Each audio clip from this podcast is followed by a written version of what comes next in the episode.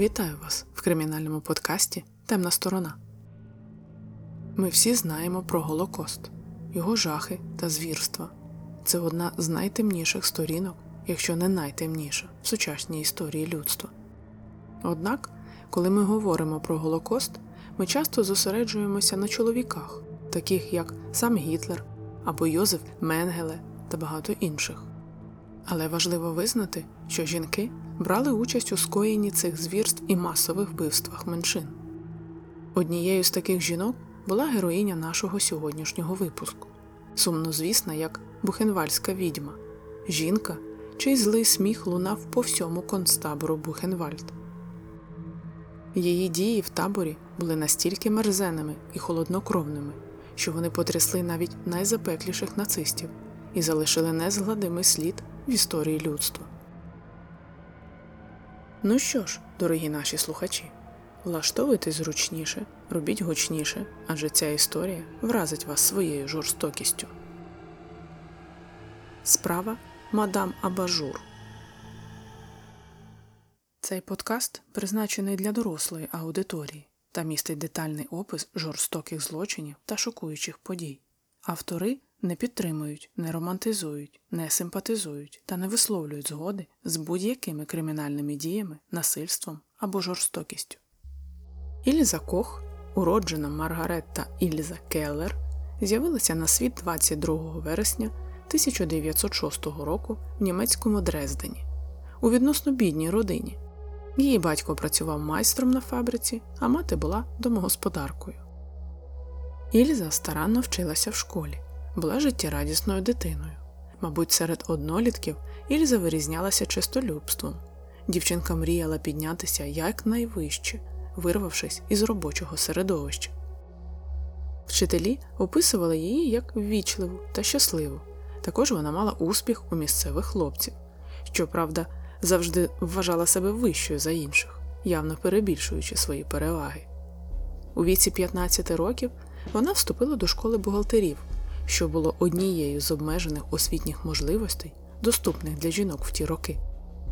У той час, коли Німеччина намагалася відновити свою економіку після Першої світової війни, на початку 30-х років багато німців ставали членами нацистської партії. Партія, очолювана Адольфом Гітлером, презентувала себе як вирішення різноманітних викликів, що постали перед Німеччиною після руйнівних наслідків Великої війни.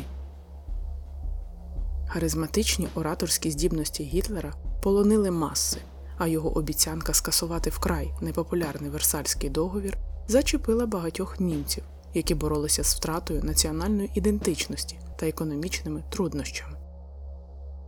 Договір роззброїв частину країни і наклав непомірні репарації, які стали фінансовим каліцтвом, зробивши відновлення після війни важким завданням. Зважаючи на економічну кризу, Цілком ймовірно, що Ільза розглядала нацистську партію як потенційний шлях до відновлення та зміцнення економіки, що перебувала в скрутному становищі. У квітні 1932 року, працюючи в місцевій бібліотеці, Ільза Келлер вступила до націонал-соціалістичної німецької робітничої партії, яка на той час ще не перебувала при владі. Через спільних знайомих Навесні 1934 року вона познайомилася з Карлом Отто Кохом. Вони виявили, що мають багато спільного, особливо в їхній прихильності до нацистського руху. Їхні спільні погляди підкреслювали, що світ навколо них повинен служити їхнім інтересам і бажанням.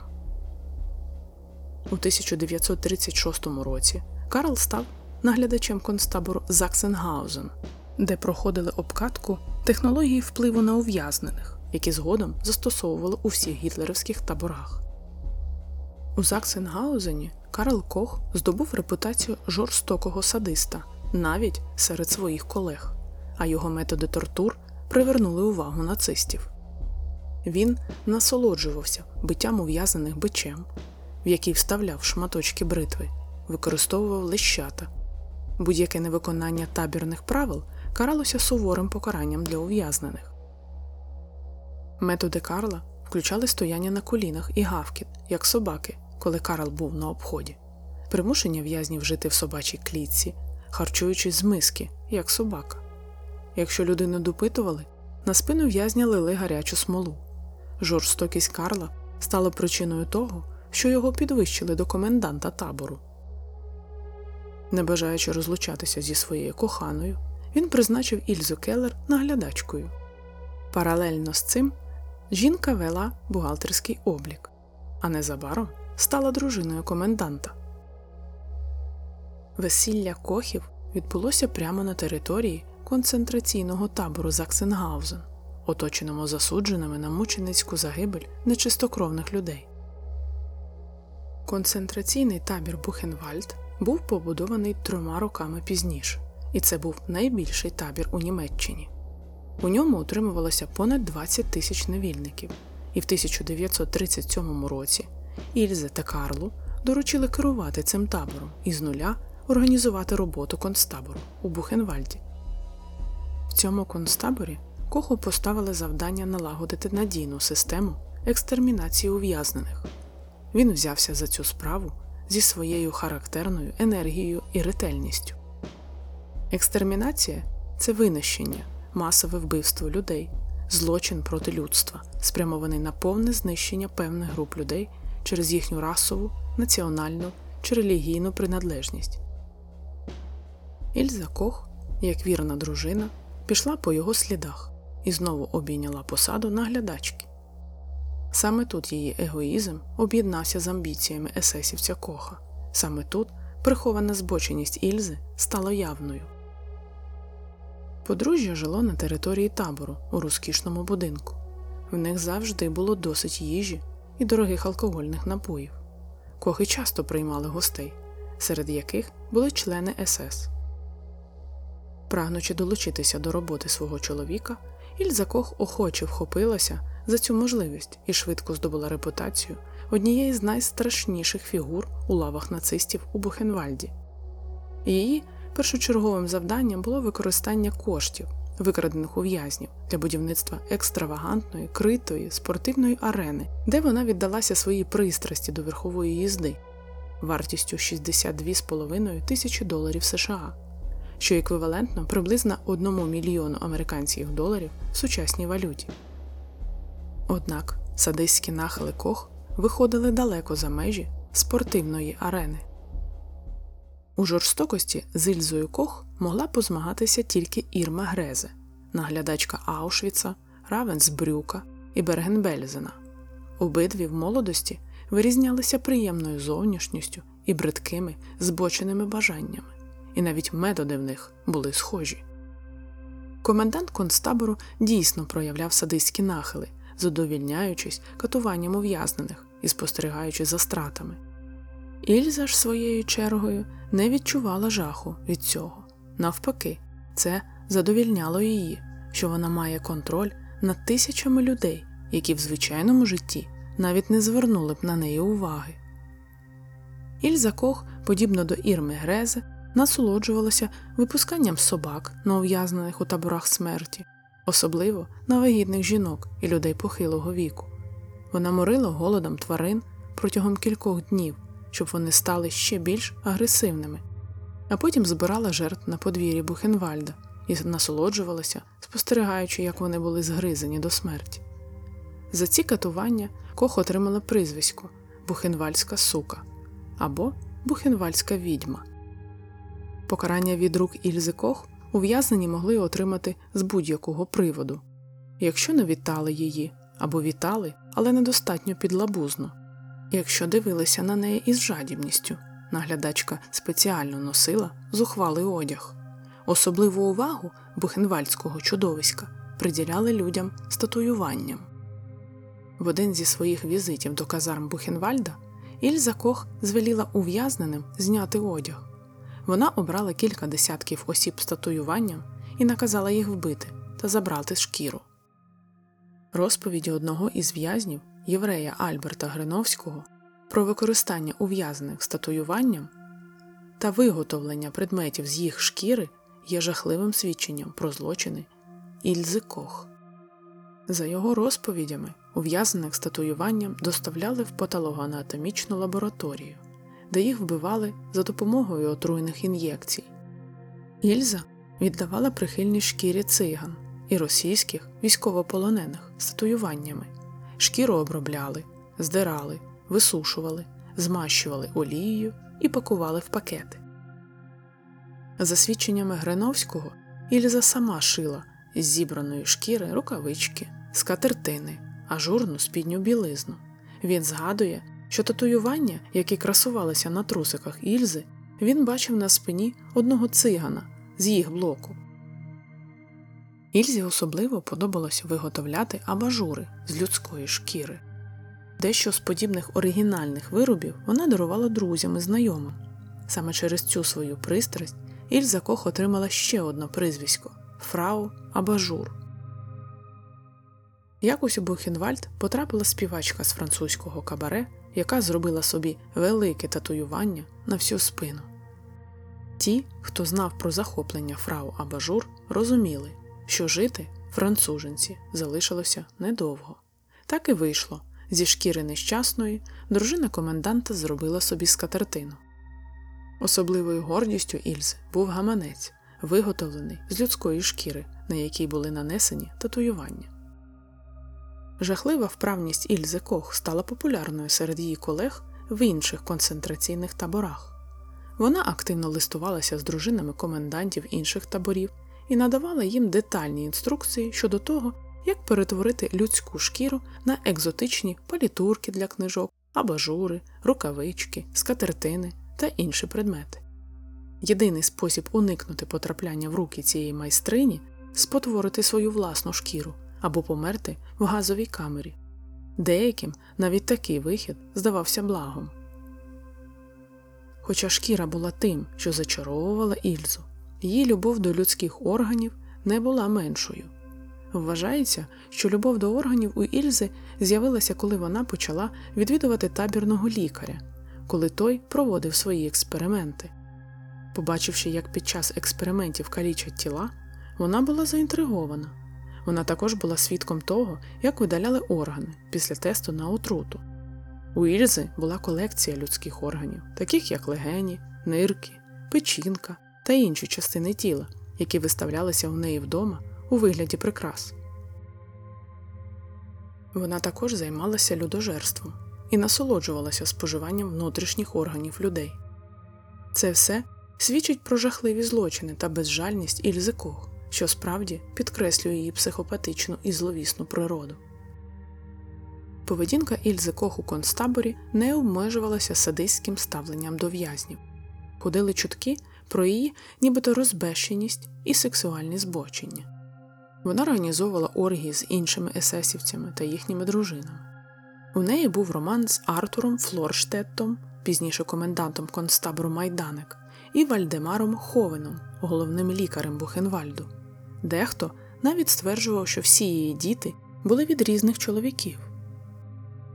Вона змушувала в'язнів чоловіків гвалтувати жінок у неї на очах. Ільза любила ходити по табору ледь одягненою, щоб спровокувати в'язнів чоловіків на зоровий контакт, а потім бити їх до смерті. Іноді вона брала красивого в'язня, щоб зайнятися з ним сексом, а потім наказувала його стратити. Скандалу додавали чутки про ймовірну гомосексуальність Карла Отто та зараження його сифілісом. На диво, сама Ільза ніколи не хворіла на цю недугу. Через свою скандальну поведінку та неетичну сексуальну активність вона здобула репутацію серед відпочивальників табору як сексуально девіантна особа, людина, яка мала різні форми відхилень від загальноприйнятих в рамках даної етичної культури форм статевої поведінки. На початку 1941 року Ільза Кох стала старшою наглядачкою. Діяльність подружжя Кох не залишилася непоміченою владою, і восени 1941 року вони з'явилися перед судом СС у Касселі, обвинувачували їх у надмірній жорстокості та моральному розкладі. Проте цього разу садистам вдалося уникнути покарання, оскільки суд вирішив, що вони стали жертвами змов та недоброзичливості інших. Хоча наприкінці 1941 року Карл Кох був тимчасово призначений комендантом Майданика, подружжя все-таки повернулося до Бухенвальду і продовжило свою зловісну діяльність.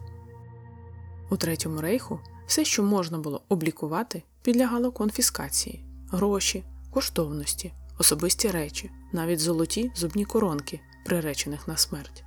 Однак подружжя Кох не вважало себе зобов'язаним дотримуватися цих правил.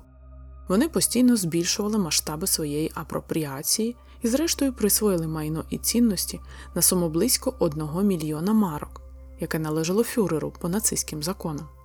Кох не врахував, що не тортури і вбивства, а крадіжка в очах вищих чинів СС була найтяжчим злочином.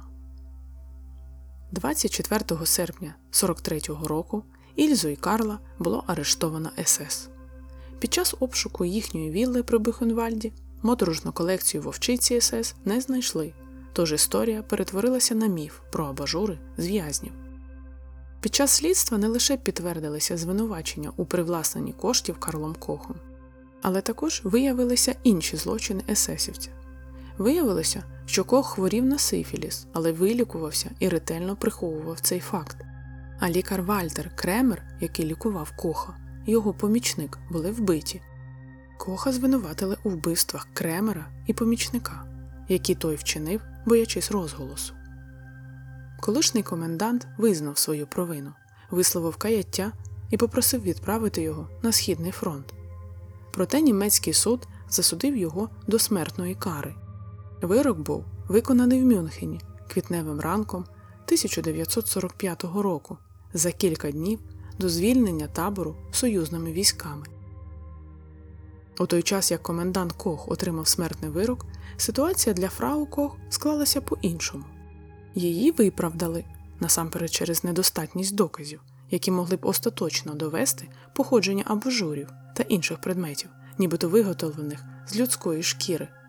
Ільза Кох стверджувала, що вони були виготовлені з козячої, а не людської шкіри.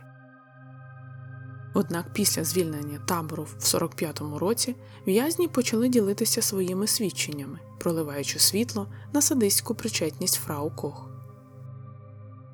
Це викликало обурення громадськості та зростаючи тиск з вимогою, щоб вона знову постала перед судом.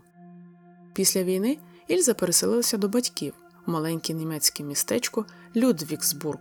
Її впізнав на вулиці один із виживших в'язнів табору Бухенвальд і 30 червня 1945 року її заарештувала влада США. Ільза заперечувала свою причетність до жорстокостей, здійснюваних у таборах смерті, про що свідчать стенограми її допитів. Під час судового процесу вона здивувала всіх, оголосивши, що вагітна. Це откровення викликало подив з двох причин: по-перше, до суду вона не мала жодних контактів з чоловіками, окрім американських слідчих, до речі, багато з яких були євреями, а колишній чоловік Ільзи вже два роки як був розстріляний. А по-друге, їй вже виповнився 41 рік. Так, це в наші часи такий вік вагітної не викликає здивування, а тоді це відрізнялося від загальноприйнятих норм. У 1947 році в неї народився син Уве, походження якого залишилося загадкою. Достовірно відомо, що Ільза завагітніла, щоб уникнути смертної кари. Не дивлячись на вагітність, її звинуватили в участі у злочинному плані пособництва, підбурювання та участі у вбивствах в Бухенвальді. Врешті-решт, Ільзу Кох засудили до довічного ув'язнення за порушення законів і звичаїв війни. Попри те, що деякі злочини Ільзи Кох не було доведено прокурорами, американські судді розглядали лише злочини, скоєні проти громадян. Під час суду доктор Джордж Конрад Морган сперечався, що Кох наказували знімати шкіру з ув'язнених, але визнавав її причетність до інших злочинів. Решта злочинів не підлягала розгляду. У зв'язку з громадськими протистояннями влада Сполучених Штатів скасувала вирок 1949 року та звільнила Кох на волю. Суд вирішив, що, можливо, предмети все ж таки були виготовлені з козячої шкіри, а її було звільнено. Однак генерал заявив: Я не відчуваю жодної симпатії до Ільзи Кох. Вона була жінкою з розбещеним характером і поганою репутацією. Вона зробила багато поганих речей, які безсумнівно караються німецьким законодавством. Ми судили її не за ці речі, ми судили її як військового злочинця за конкретними звинуваченнями. Обурення громадськості з приводу її звільнення призвело до швидкого повторного арешту Ільси Кох. Протягом однієї доби після звільнення влада Німеччини висунула проти неї нові звинувачення у жорстокостях над німцями в Бухенвальді. У листопаді 1950 року в окружному суді Аусбурга почався новий процес над Ільсою. Понад 250 свідків були викликані для надання свідчень, у тому числі 50 на її захист. Четверо свідків надали важливі свідчення про те, що Кох особисто відбирала в'язнів за їхніми татуюваннями та про їхню участь у виробництві сумнозвісних абажурів з людської шкіри. Незважаючи на вагомість цих свідчень, звинувачення, пов'язане з абажурами, зрештою було знято, що стало віддзеркаленням попередньої відсутності переконливих доказів. 15 січня 1951 року суд виніс свій вердикт у вичерпному рішенні на 111 сторінках, але Кох була відсутня на процесі. Багато людей були готові без вагань виконати смертний вирок щодо неї, але суд вирішив не позбавляти її життя. Замість цього Ільзі Кох знову було призначено довічне ув'язнення. Її визнали винною у підбурюванні до вбивства підбурювані до замаху на вбивство і підбурювані до заподіяння тяжких тілесних ушкоджень. Проте цього разу було чітко зрозуміло, що жодних потурань або лагідності не буде допущено. Перебуваючи за ґратами, Кох неодноразово робила даремні спроби оскаржити свій вирок, навіть зверталася до Міжнародної комісії з прав людини, яка також відхилила її скаргу. Тим часом її син Уве дізнався, хто його мати насправді. Син Ільзи став єдиною людиною, яка відвідувала її у в'язниці. Особисте життя Ільзи та Карла Коха у свій час було оточено чутками. Казали, що їхній шлюб не більш ніж фікція, нібито ще у 34-му році член СС, відомий своєю жорстокістю, дізнався про садистські нахили Ільзи та вирішив допомогти їй реалізуватися. Ільза Кох народила чотирьох дітей Артвіна 38-го року народження, Гізелу 39-го, Гудруна 40-го і Уве 47-го року народження. Гудрун помер у дитинстві, а Артвін добровільно покинув цей світ на 30-му році життя. Син не витримав правди про злочини, скоєні його батьками. 1967 року в листі Уве вона скаржилася на несправедливість суддівського рішення писала про те, що тепер їй доводиться відповідати за чужі гріхи. У всіх її листах до сина не було і натяку на каяття у скоєних злочинах.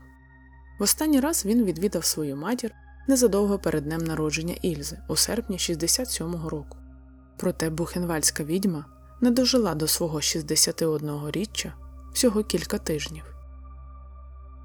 1 вересня, перебуваючи в камері баварської в'язниці міста Айхах, вона востаннє прийняла вечерю, написала прощальний лист своєму синові і, зав'язавши простирадло, чинила самогубство шляхом повішення.